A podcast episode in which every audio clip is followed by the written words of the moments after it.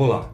O Filosofia Goiás Mídias Digitais dos cursos de bacharelado e licenciatura em Filosofia da UFG Campus Cidade de Goiás é um projeto de extensão universitária que está nos principais agregadores de podcasts e no Instagram, e se dedica à exposição do nosso fazer filosófico aqui na cidade de Goiás, antiga capital do estado, e também à promoção da interlocução com a comunidade filosófica nacional.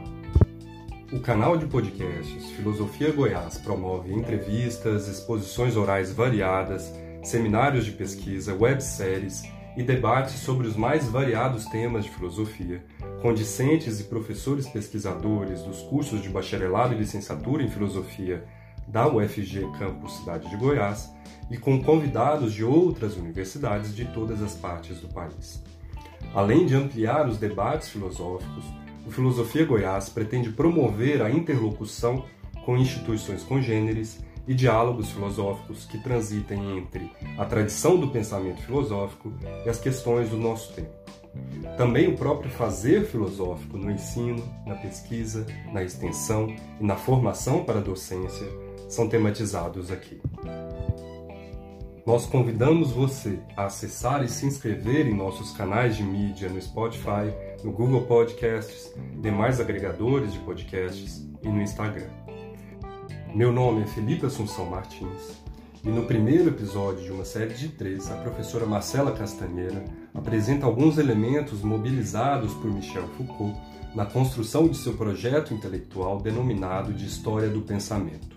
Seu intuito, primeiramente, é mostrar como ele se vincula à tradição do pensamento crítico e nos oferece uma singular concepção de experiência entendida como a relação entre formas de conhecimento, tipos de normatividade e modos de subjetividade. Em seguida, ela considera a potência que essa noção comporta para pensarmos formas de resistência. A professora Marcela Alves Castanheira Possui graduação e mestrado em filosofia pela Universidade Federal de Goiás. Professora do Instituto Federal de Educação, Ciência e Tecnologia de Goiás, IFG, desde 2015. Doutoranda em filosofia pela UFMG, tem experiência na área de filosofia, com ênfase em ética e filosofia política.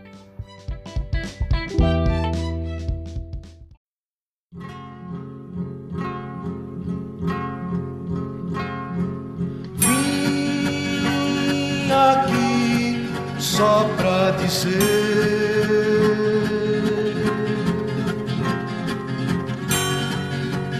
ninguém há de me calar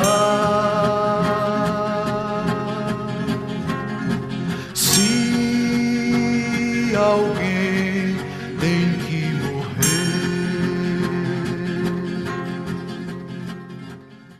Olá a todos e todas. Não é novidade que Michel Foucault nos deixou um rico e extenso legado intelectual, marcado por uma variedade de instrumentos conceituais e de domínios analisados. A própria multiplicidade de registros textuais já indica a natureza movediça de seu trabalho. Temos os livros escritos e editados para publicação, os inúmeros ensaios, prefácios, introduções, artigos, entrevistas, publicados na preciosa coleção Ditos e Escritos, temos os cursos ministrados entre os anos de 1971 e 1984 no Collège de France. Temos as conferências recentemente publicadas.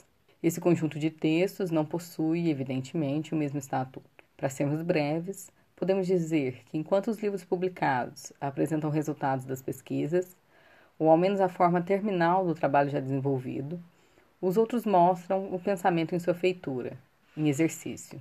Como afirmou certa vez Judith Revel, os cursos são o laboratório dos livros, o lugar em que se desenham os conceitos e onde as críticas são tecidas. Desse conjunto de textos, em que muitos conceitos foram elaborados, reelaborados, alguns foram abandonados, outros retomados, podemos extrair uma lição. É impossível atribuir ao trabalho intelectual de Foucault uma única imagem. Isso seria impor-lhe uma relação de força, para usar a expressão que ele mesmo fez uso tantas vezes. Seria querer fixar o que é móvel em sua própria constituição, retirando o caráter experimental e ensaístico de seu próprio pensamento. Muito embora sua trajetória intelectual seja marcada por deslocamentos, ela se escreve em um horizonte filosófico específico.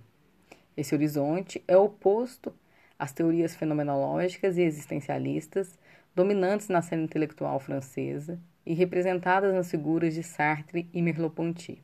Essas correntes, a fenomenologia e o existencialismo, se ancoram em dois pressupostos filosóficos, quais sejam o do sujeito originário, que assombra a filosofia desde ao menos Descartes, da totalização histórica, que tende a apagar as singularidades e os acontecimentos. Ao colocar o sujeito como instância única e originária para todo e qualquer conhecimento, e a história como o efeito correlato desse sujeito capaz de universalizar os acontecimentos, a filosofia acaba se tornando uma atividade encerrada em si mesma, que não possui a relação com a historicidade e com o real. O problema identificado por Foucault nesses postulados é o de que eles acabam por afundar a própria filosofia em uma autorreferencialidade, em que ela afirma sua própria autonomia e atribui a si mesmo valores críticos intrínsecos.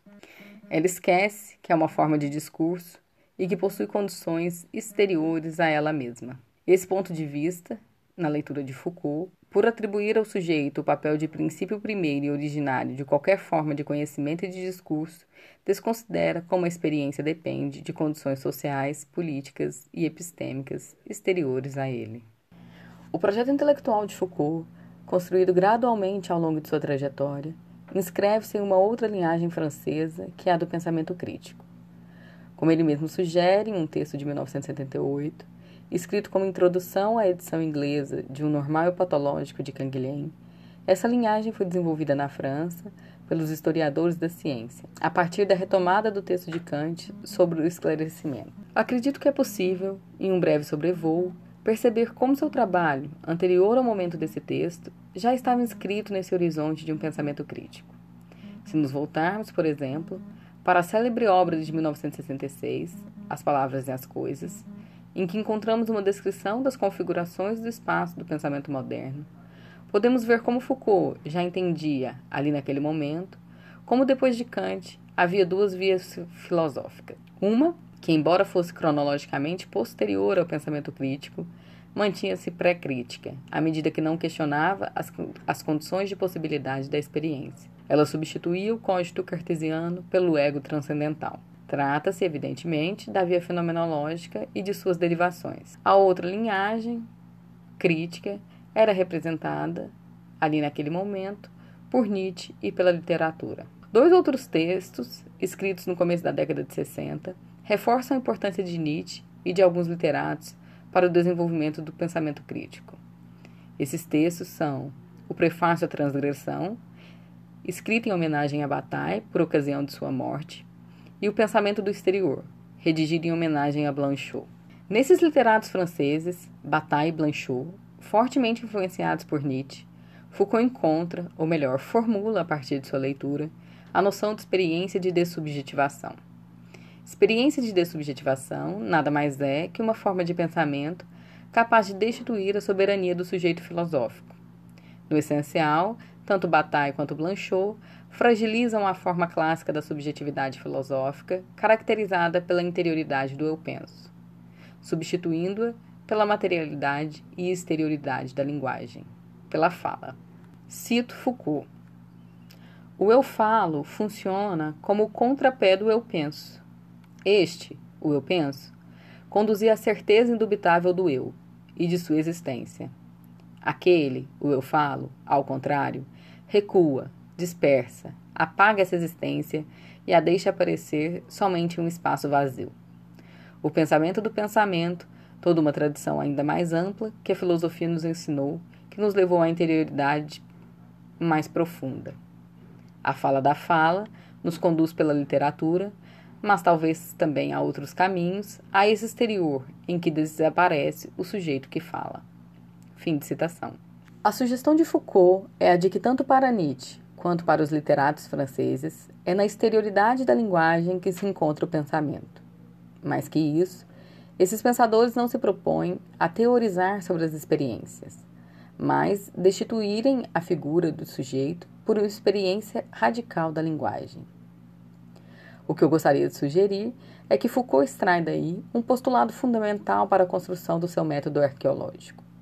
A arqueologia é um procedimento de análise e de descrição de campos autônomos de discursos e ela pressupõe que o pensamento se materializa na linguagem, dispensando a figura de um sujeito originário que funcionaria como núcleo de significação e sentido da experiência. Foucault encontra um modo de analisar as experiências, isso é, o pensamento, que ao invés de ligar-se à interioridade dos sujeitos, volta-se para o espaço exterior em que elas se encontram. Esse espaço é configurado por estruturas políticas e epistêmicas que, embora não determinem essas experiências, as delimitam e as condicionam. Esses pressupostos são importantes para as formulações de seu projeto intelectual, definido como história do pensamento.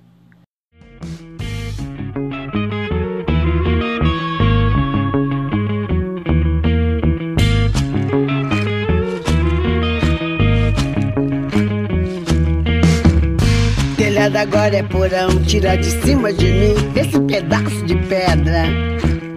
Me dá um abraço que o chão se abre debaixo de nós e até o coxo tropeça. Bem que o palhaço falou que o laço vai se fechar e o laço sempre se fecha. Esse projeto inicia-se quando Foucault, em 1971, assumiu no Collège de France a cadeira de História dos Sistemas Filosóficos e modificou seu nome para a história dos sistemas de pensamento. Essa modificação, embora não seja imprescindível para a compreensão do que ele está fazendo, nos dá algumas pistas importantes. Uma história dos sistemas filosóficos atém-se aos saberes que permanecem dentro dos limites daquilo que é definido pela própria filosofia como filosófico. Uma história dos sistemas do pensamento, como a define Foucault, coloca o filosófico em relação ao não filosófico. Ele torna, assim, a filosofia porosa ao que lhe é estranho, diferente, exterior. A noção de acontecimento ocupa aí um lugar fundamental. O acontecimento é um elemento multifacetado, ou, para usar a imagem que Foucault nos oferece, um poliedro de inteligibilidade, que permite colocar no mesmo plano da análise textos filosóficos, instituições, conceitos e práticas. Para dar um exemplo, poderíamos nos voltar para os cursos proferidos no começo da década de 70, Teoria e Instituições Penais e a Sociedade Punitiva. Neles, Foucault formula os elementos históricos que permitiram que a prisão fosse aceita como modelo punitivo legal. Como ele nos diz, estava às voltas com as condições de aceitabilidade da prisão. Para isso, faz uma reconstituição histórica do sistema penal. Essa reconstituição coloca em relação um conjunto muito diferente de textos. Encontramos a formulação robesiana do Pacto Social, menções aos reformadores do século XVIII, como Beccaria, o Código Penal de Napoleão, as letras de cachê, que eram ordens emitidas pelo rei a pedido das famílias para prender algum de seus membros que estavam se conduzindo em desacordo com as normas sociais. Como podemos ver, a história da forma como pensamos a punição não pode ser feita considerando apenas as formulações teóricas e filosóficas sobre o tema. Ela é feita por um conjunto de elementos estranhos uns aos outros, por acontecimentos distintos. Esse projeto de uma história do pensamento estende-se na trajetória de Foucault até a década de 1980, quando ele formaliza ou conceitua a experiência como a articulação entre três eixos fundamentais: conhecimento, normatividade e modos de subjetividade. Essa formulação implica, primeiramente, em uma redução nominalista desse ter desses termos, isto é, precisamos entender que esses três termos se articulam de formas distintas, de acordo com o momento histórico e com o domínio a que se referem. Essa formalização compreende não apenas que a experiência depende de condições políticas e epistêmicas, exteriores aos próprios sujeitos, mas que as formas de subjetividade são constituídas em relação às normas de saber e de poder formuladas historicamente em um determinado momento. Dizendo de outro modo, não há sujeito que seja constituído fora das normas. É preciso compreender como Foucault pensa essas normas. Para ele, as normas são imanentes à experiência, o que significa que elas não se exercem sobre um sujeito dado previamente à sua ação. A norma, assim entendida, não é exterior a seu campo de, de aplicação. Não age sobre um conteúdo que subsistiria independentemente e fora dela. Foucault supõe uma coincidência entre a ação da norma e a constituição do sujeito. Desse ponto de vista, não é possível pensar a norma antes, depois ou independente das consequências de sua ação. Além disso, é preciso ainda considerar que a própria norma só pode ser pensada historicamente em relação aos processos que a colocam em curso, e que ela, precisamente por ser histórica, comporta uma dimensão de desvio. Nesses termos, a experiência é, de um lado, a norma sob a qual o sujeito encontra a condição de seu assujeitamento e de sua produção, e de outro, a possibilidade de desvio às imposições de saber e de poder. A singularidade do sujeito não está em subtrair-se da norma, o que remeteria a uma originalidade e nos levaria de volta ao código cartesiano. Ela aparece no modo como o sujeito se posiciona, no campo em que ele mesmo pertence e onde está em relação com os outros. A questão não é admitir um sujeito que possua uma autonomia substancial, mas compreender que ele está exposto a um jogo em que lhe é possível posicionar-se ativamente. Há uma luta interna às relações de poder que provoca resistências. Essa luta não conduz a uma vida fora das normas. O que eu gostaria de propor é que essa concepção de experiência é potente para pensarmos a resistência política. Em primeiro lugar, Foucault contorna com ela a tradicional concepção de experiência entendida como relação entre sujeito e objeto, como relação entre um sujeito a priori, já constituído, e um objeto também já dado, pronto para ser conhecido. Essa compreensão da experiência transforma o próprio sujeito em objeto de conhecimento. Em contrapartida, a experiência entendida por Foucault em relação aos jogos de poder. Como ele mesmo afirma em uma conhecida entrevista concedida em 1982, O Sujeito e o Poder, não há experiência sem poder. O poder faz parte das nossas experiências. Logo, não é possível referirmos-nos à experiência sem passarmos por ele. No entanto, é preciso considerar que isso não significa que as nossas experiências estejam pré-determinadas e que sejam impossíveis de serem modificadas. Ela comporta, a experiência comporta, uma abertura ao desvio, ao erro, que dá ao sujeito a possibilidade de se colocar em posição de enfrentamento e de recusa a determinada forma de poder. Ora, a conhecida afirmação que podemos ler no livro de 1976, A Vontade de Saber, de que onde há poder há resistência, parece aqui fazer sentido. A resistência, do ponto de vista em que me coloco, muito embora seja um contrapoder, não deve ser compreendida apenas em termos negativos. Quando alguém se recusa a obedecer ou não aceita a, suje a sujeição que lhe é imposta, há a emergência de algo novo. Há a emergência de uma subjetividade imprevista. Bem, é comum aos leitores de Foucault o criticarem por apresentar uma definição aparentemente simplória da resistência, sem dar-lhe o conteúdo preciso ou dizer o caminho necessário a ser tomado.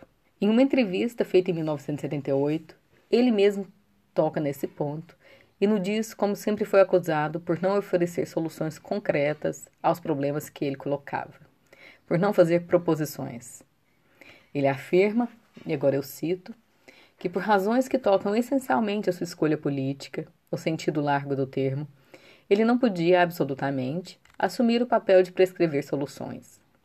O papel do intelectual, nos diz ele, não é o de fazer a lei, de propor soluções, de profetizar, pois nessa função ele apenas contribui para o funcionamento de uma situação de poder determinada que deve ser criticada.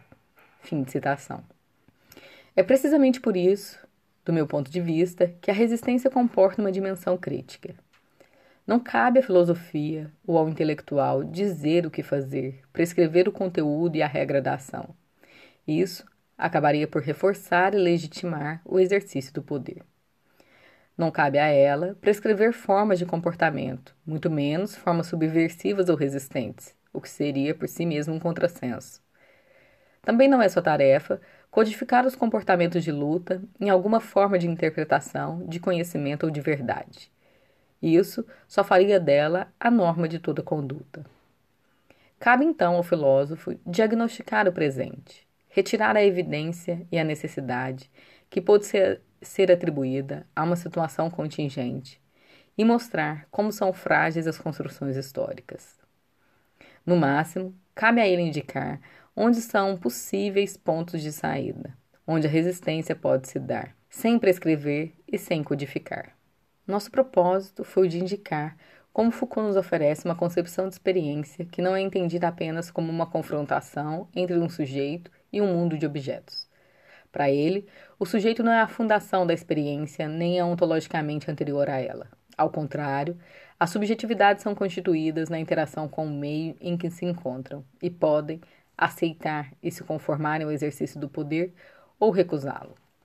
Apontei hoje, em linhas gerais, como Foucault compreende seu próprio projeto filosófico. Nos próximos episódios, vou analisar como ele realiza esse projeto, os elementos históricos que o compõem, a partir de duas formas singulares de experiência: a do crime, pensada a propósito de Pierre Rivière, e a da sexualidade, vinculada ao caso de Herculine Barban. Até quando você vai levando? Até quando vai ser saco de pancada? Até quando você vai levando? Até quando vai ficar sem fazer nada? Até quando você vai levando? Até quando vai ser saco de pancada? A polícia só existe pra manter você na lei. Lei do silêncio, lei do mais fraco. Ou aceita ser um saco de pancada ou vai pro saco. A programação existe pra manter você. Na frente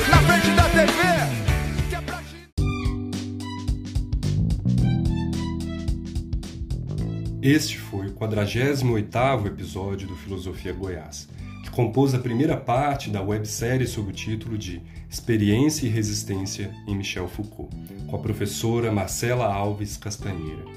Colaboram ainda com Filosofia Goiás o professor e coordenador deste projeto de extensão, Cícero Oliveira, o professor colaborador Felipe Assunção Martins e a aluna Janaína Teodoro Oliveira, bolsista Probec UFG.